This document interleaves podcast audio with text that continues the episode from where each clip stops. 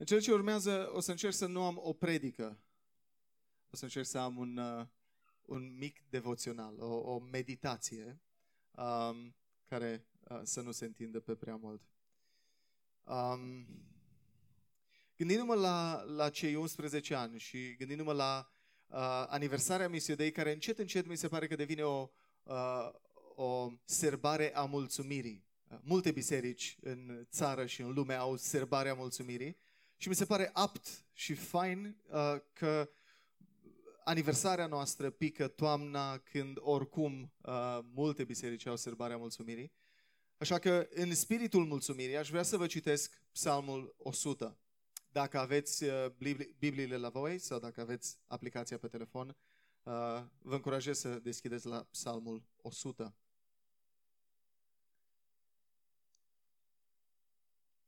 Și aș vrea să am decât patru observații din acest uh, psalm.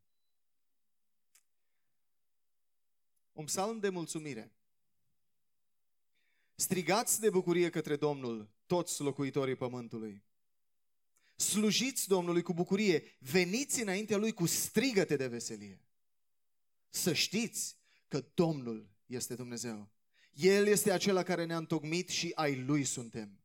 Suntem poporul Lui și turma pășunii Intrați, intrați pe porțile Lui cu mulțumire și în curțile Lui cu laudă.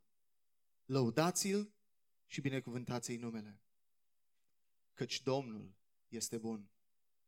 În veci ține îndurarea Lui și din neam în neam credincioșia Lui. E un psalm scurt și câteva observații rapide. E un psalm care nu conține nici măcar o notă de jale. Dacă ați citit psalmii sau sunteți familiari cu ei, mulți psalmi încep undeva sus, trec printr-o vale adâncă, emoțională și după aceea te scot la liman Ah, dar speranța mea e totuși în Dumnezeu, în ciuda a ceea ce experimentez emoțional sau ca circunstanțe. Ei, nu psalmul acesta. N-are nici măcar o notă de jale, nici o aluzie la suferință, nici un iz de necaz. E un cântec de laudă de la un capăt la celălalt. Și reflectă în sensul acesta invitația la închinare și bucurie adresată tuturor oamenilor de la un capăt la celălalt al pământului. Semnificativ detaliu. Vă rog să-l țineți acolo în fișier până mai târziu. În primul rând, invitație, acest psalm este o invitație la închinare. Sunt patru strofe și o să trecem prin toate patru strofele, foarte scurte ale psalmului și o să luăm câte ceva. În primul rând, e o invitație la închinare și adorare, adorare către tot pământul. E o cascadă de imperative aici la început. Strigați, slujiți, veniți înaintea lui Dumnezeu. Slujiți acesta însemnând și închinați-vă. Pentru că închinarea e, e, un, e modul în care noi îl slujim pe Dumnezeu. Noi nu avem ce să-i oferim decât închinarea noastră, decât adorarea noastră. Iar acțiunile acestea sunt închemați să le facem cu bucurie și chiote de veselie. Nu ne prea stă nouă românilor în, în, în stil, în sânge, să scoatem chiote decât la o învârtită de asta, de prin Maramureș sau de pe undeva. Uh, însă, însă, Scriptura ne invită latini, români, balcanici, uh, italieni, uh, germani mai, mai sobri și mai așa, ne invită ca ucenici ai lui Dumnezeu, ai lui Hristos, să scoatem chiote de veselie atunci când venim înaintea lui. Nici, nici nu se potrivea mai bine la un timp de mulțumire la adresa lui Dumnezeu decât un timp larg de închinare prin muzică și la început și și în cele ce urmează. Imaginea pe care o evocă acest psalm e a unui suveran care stă și prin fața lui trece toată națiunea, toată parada cu tot ce au mai bun și de care cum ajung în fața lui erup în, în uh, strigăte de veselie, de mulțumire, de bucurie, de încântare. M-am bucurat să aud uh, vocile noastre reunite în dimineața asta. Aproape că am acoperit sonorizarea. Mai avem puțin de lucru. Imaginați-vă ce încântat e Dumnezeu să ne audă vocile cântând. E, e ceva deosebit în vocea umană. Dacă, dacă vă uitați la unele din show-urile, uh, vocea Marii Britanii, vocea nu știu care alte țări, uh, uh, o anumită țară are talent și așa mai departe, sunt anumite timbre vocale pe care, chiar și înregistrate, dacă le asculți atent, provoacă niște emoții extrem de puternice în tine. Ori te duc la lacrimi, ori te duc la o încântare incredibilă. Imaginați-vă că Dumnezeu ne aude pe fiecare dintre noi cu timbrul nostru vocal, cântându-i de câte ori ne întâlnim, inclusiv astăzi. Și când El ne aude, nu mai poate de bucurie. Nu doar noi ne bucurăm și ne manifestăm excentric. Dumnezeu însuși se bucură de noi. În Cefania, săptămâna asta am, am revenit la pasajul acela, în Cefania 3 cu 17. Iată ce zice profetul. profetul. Domnul Dumnezeul tău este în mijlocul tău ca un viteaz care poate izbăvi. El se va bucura de tine nespus, te va liniști cu dragostea lui și va striga de bucurie din pricina ta. Nu-l vedem des pe Dumnezeu așa. Poate mai degrabă îl vedem ca un polițist care stă cu bastonul și se bucură dând cu bastonul în masă, nu stând cu brațele închise și cu un zâmbet larg pe față. Vino, fiul meu, vino, fica mea.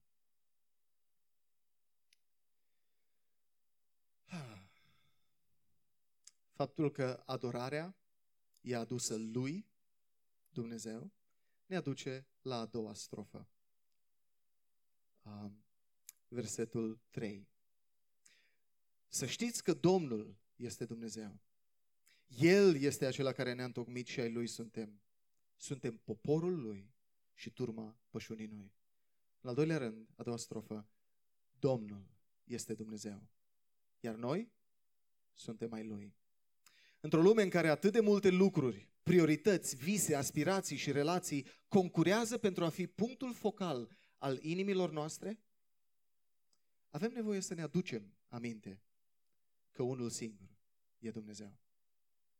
Iahve, spune psalmistul. El e Dumnezeul care ne-a creat și ai Lui suntem. Noi personal existăm pentru Dumnezeu, într-un mod misterios, pentru că Dumnezeu, într-un mod misterios, a fost implicat în crearea noastră, în pântecele mamelor noastre. Lui îi datorăm și existența, și suflarea, și mișcarea, nu nouă, sau sălii de sport, sau unei alimentații sănătoase. Lui Dumnezeu îi datorăm viețile noastre. Viața e fragilă, dar Dumnezeu e Cel care ne ține pas cu pas. Dar nu doar noi personal suntem ai Lui, ci în text aici, dacă vă uitați, totul e la plural. Domnul e Dumnezeu, El e acela care ne-a făcut. Ai Lui suntem. Suntem poporul Lui. Suntem păș, uh, turma pășunii Lui. Noi ca biserică, Misiodei, ca și comunitate, suntem mai Lui. În ultima instanță, Misiodei a fost ideea și creația lui Dumnezeu. El s-a gândit, mulți oameni din București vor fi binecuvântați printr-o biserică de genul ăsta. Tânără, dinamică și aflată în misiune. Apoi Dumnezeu s-a folosit de oameni. De Teo Bunescu, de Adiel Bunescu, de Teo Necea și de mulți dintre voi care sunteți încă aici. Pentru a porni biserica noastră în urmă cu 11 ani. Dar să nu uităm că El e cel neîntocmit și ai Lui suntem. Suntem poporul Lui și turma Lui. A treia strofă spune, intrați pe porțile Lui cu mulțumire și în curțile Lui cu laudă. Mulțumiți-i, binecuvântați numele. Deja am auzit multe mărturii, multe motive de mulțumire la adresa lui Dumnezeu. El merită cuvântarea noastră de bine, binecuvântarea noastră. M-am gândit și eu la câteva. Dumnezeu anul acesta ne-a dăruit șapte copilași. Bebelași. Și acum când zici șapte, treci repede peste asta. Dar fiecare din oamenii ăștia, din copiii ăștia, au fost întocmiți în chip ciudat, misterios de Dumnezeu în pântecele mamelor lor. Păstrați și protejați până la termen. Aduși în lume, uh, fie prin cezariană, fie pe cale naturală, sănătoși, ei sănătoși, mămicile. Și apoi Dumnezeu le-a dat har familiilor ăstora tinere să îngrijească acești copii. Dumnezeu a ales tot în mod misterios ca onora dintre noi să nu ne dea copilași încă. Și tot în mod misterios suntem mulțumitori și pentru asta. Pentru că Dumnezeu ne știe chiar numărul de fire din capul nostru. Cu cât mai mult ne cunoaște dorințele adânci și tânjirile inimilor noastre. Anul acesta Moise a devenit Bunescu. Familia Vintilă i-a luat pe Gabi și Denisa acasă și le-a oferit un cămin. Anul acesta ne-am mobilizat și am putut ajuta familia Vlășanu din Pitești, care sperăm ca până la Crăciun să folosească toată casa, nu doar o treime din ea cât folosesc în momentul ăsta. Uh, se face progres și ne-am bucurat atât de mult să fim în repetate rânduri parte la lucrarea asta. Am văzut oameni noi în comunitățile noastre misionale, atrași de Dumnezeul nostru glorios, manifestat prin noi, ucenicii Lui.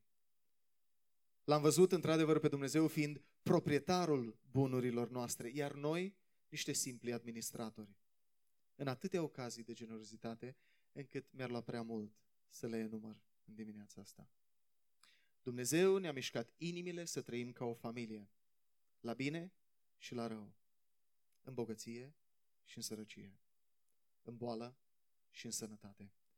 Cum să nu fim mulțumitori pentru lucrarea Lui în noi, lucrarea Lui prin noi și lucrarea Lui printre noi. Ultima strofă și cumva apogeul acestui psalm de laudă și mulțumire. Spune așa, căci Domnul este bun, în veci ține îndurarea Lui și din generație în generație ține credincioșia Lui.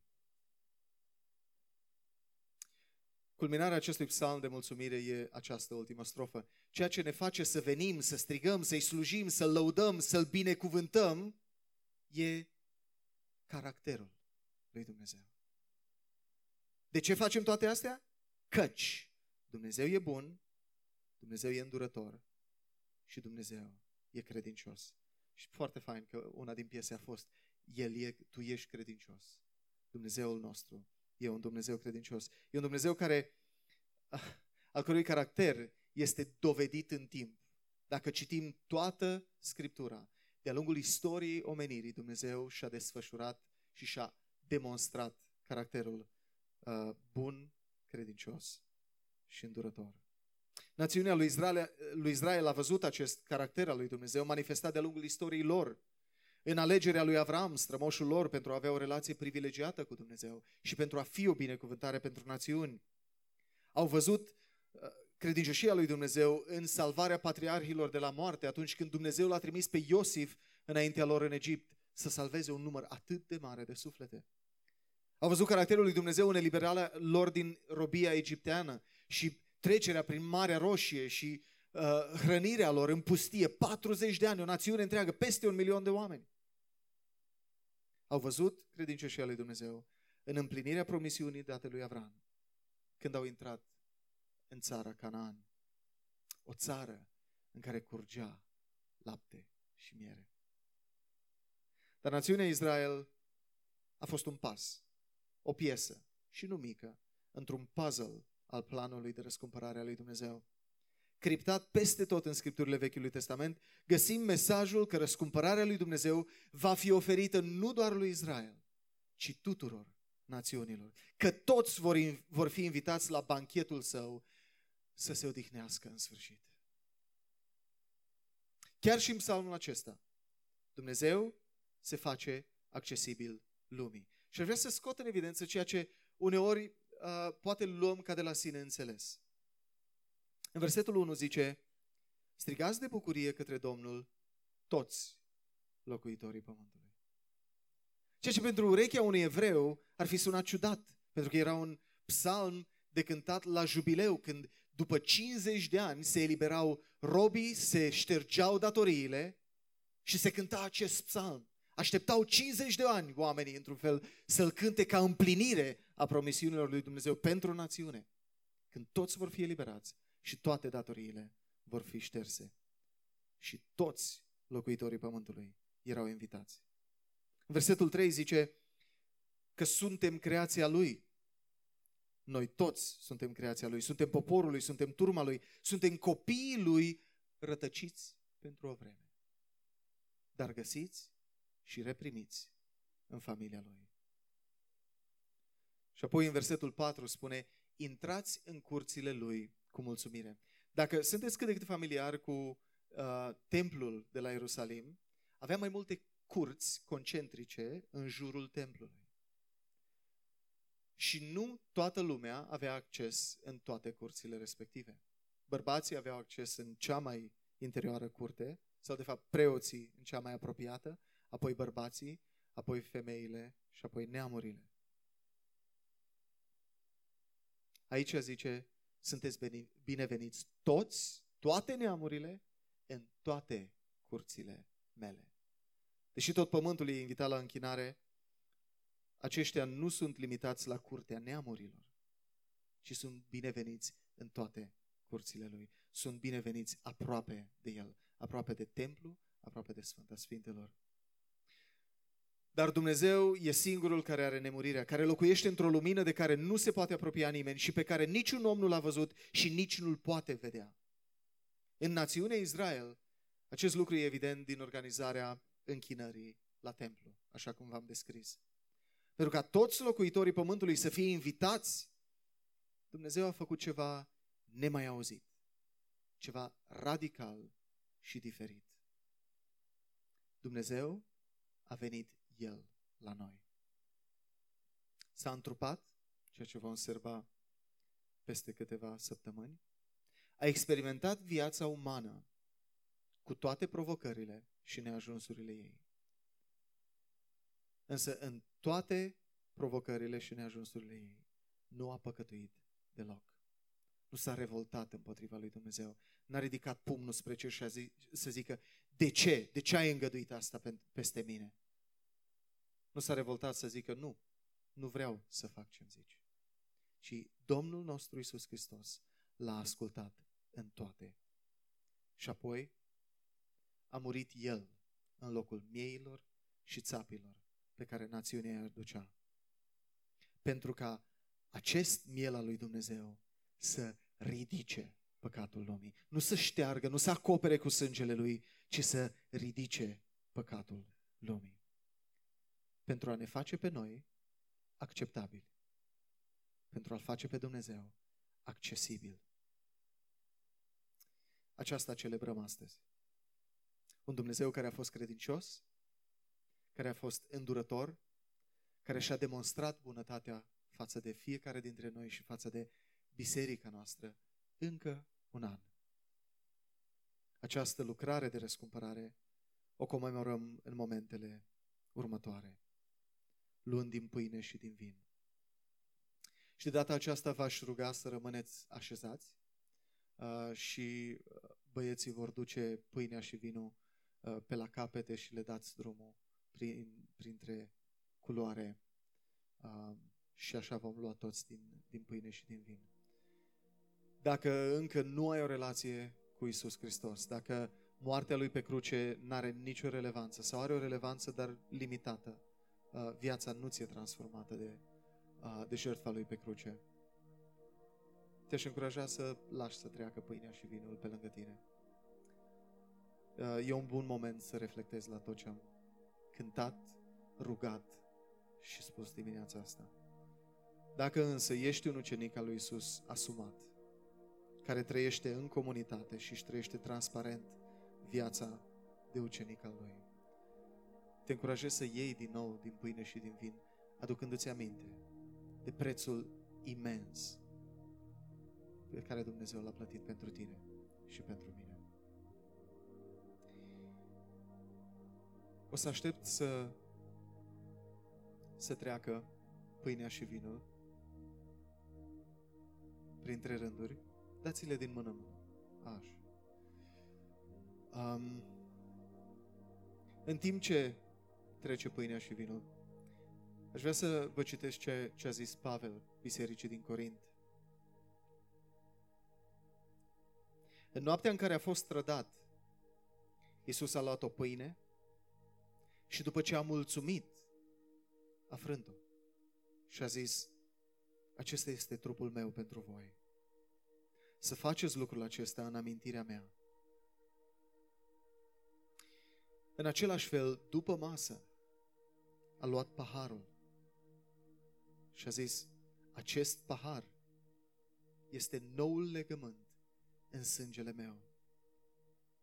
Ori de câte ori beți din el, să faceți lucrul acesta în amintirea mea.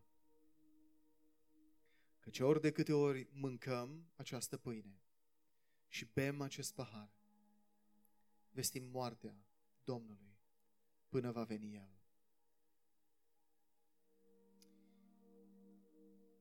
Aș vrea ca după ce luăm cu toții din uh, pâinea și vinul în mână, să avem câteva momente în care să izbucnim în mulțumiri înaintea lui Dumnezeu. Pentru caracterul lui dovedit, pentru modul în care El ni s-a descoperit în, în anul acesta prin frații și surorile noastre, prin ceilalți ucenici ai Lui din biserică. Să-i mulțumim pentru lucruri specifice, să-i mulțumim scurt. Vă provoc să mulțumiți într-o singură frază, într-o singură propoziție. Și să curgă mulțumirile la adresa lui Dumnezeu. Și asta până încă stăm cu pâinea și cu vinul în mâini. După momentul acesta de, de mulțumiri, popcorn, uh, o să închei eu cu rugăciune și vom putea să, să luăm din pâine și din vin.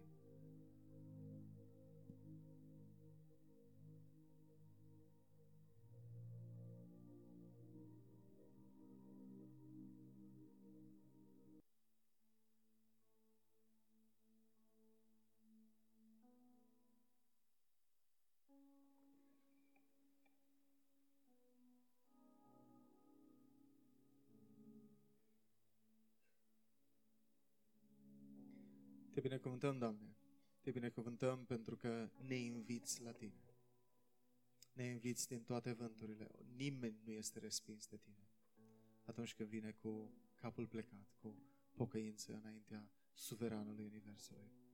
Îți mulțumim că ne-ai primit pe fiecare dintre noi și ne-ai primit cu un cost atât de mare pentru Tine, nu pentru noi. Îți mulțumim pentru Domnul Isus și îți mulțumim că um, el este al nostru, al nostru, că noi suntem ai Lui, că e fratele nostru mai mare, avocatul nostru, mijlocitorul nostru, pledând cauza noastră înaintea Ta zi și noapte. Nu în baza meritelor noastre, ci în baza meritelor Lui. Îți mulțumim că Tu ești bun, că Tu ești credincios și că Tu ești îndurător. Cum să nu te lăudăm? Cum să nu îți dăm glorie ție, un astfel de Dumnezeu care ne iubește, ne-a creat și ai tăi suntem. Haleluia! Amin.